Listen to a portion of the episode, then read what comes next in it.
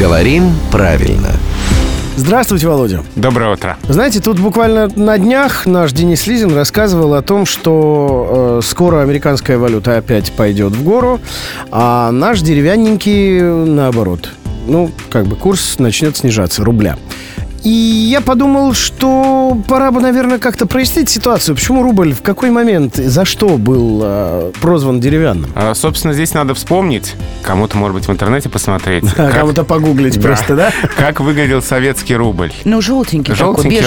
Желтенький рубль, да. По цвету фона рубль был назван деревянным. Вот этот желтый фон советского рубля, напоминающий срез дерева. Ну и тут, конечно, противопоставление зеленым. То есть американским долларом, да, на который можно что-то купить, в отличие от рубля.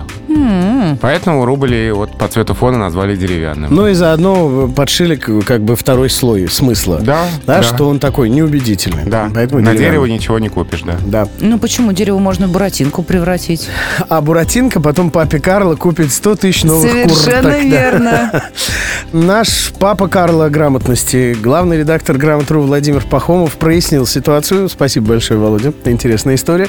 И приходит он к нам каждое буднее утро в 7:50, 8:50 и в 9:50.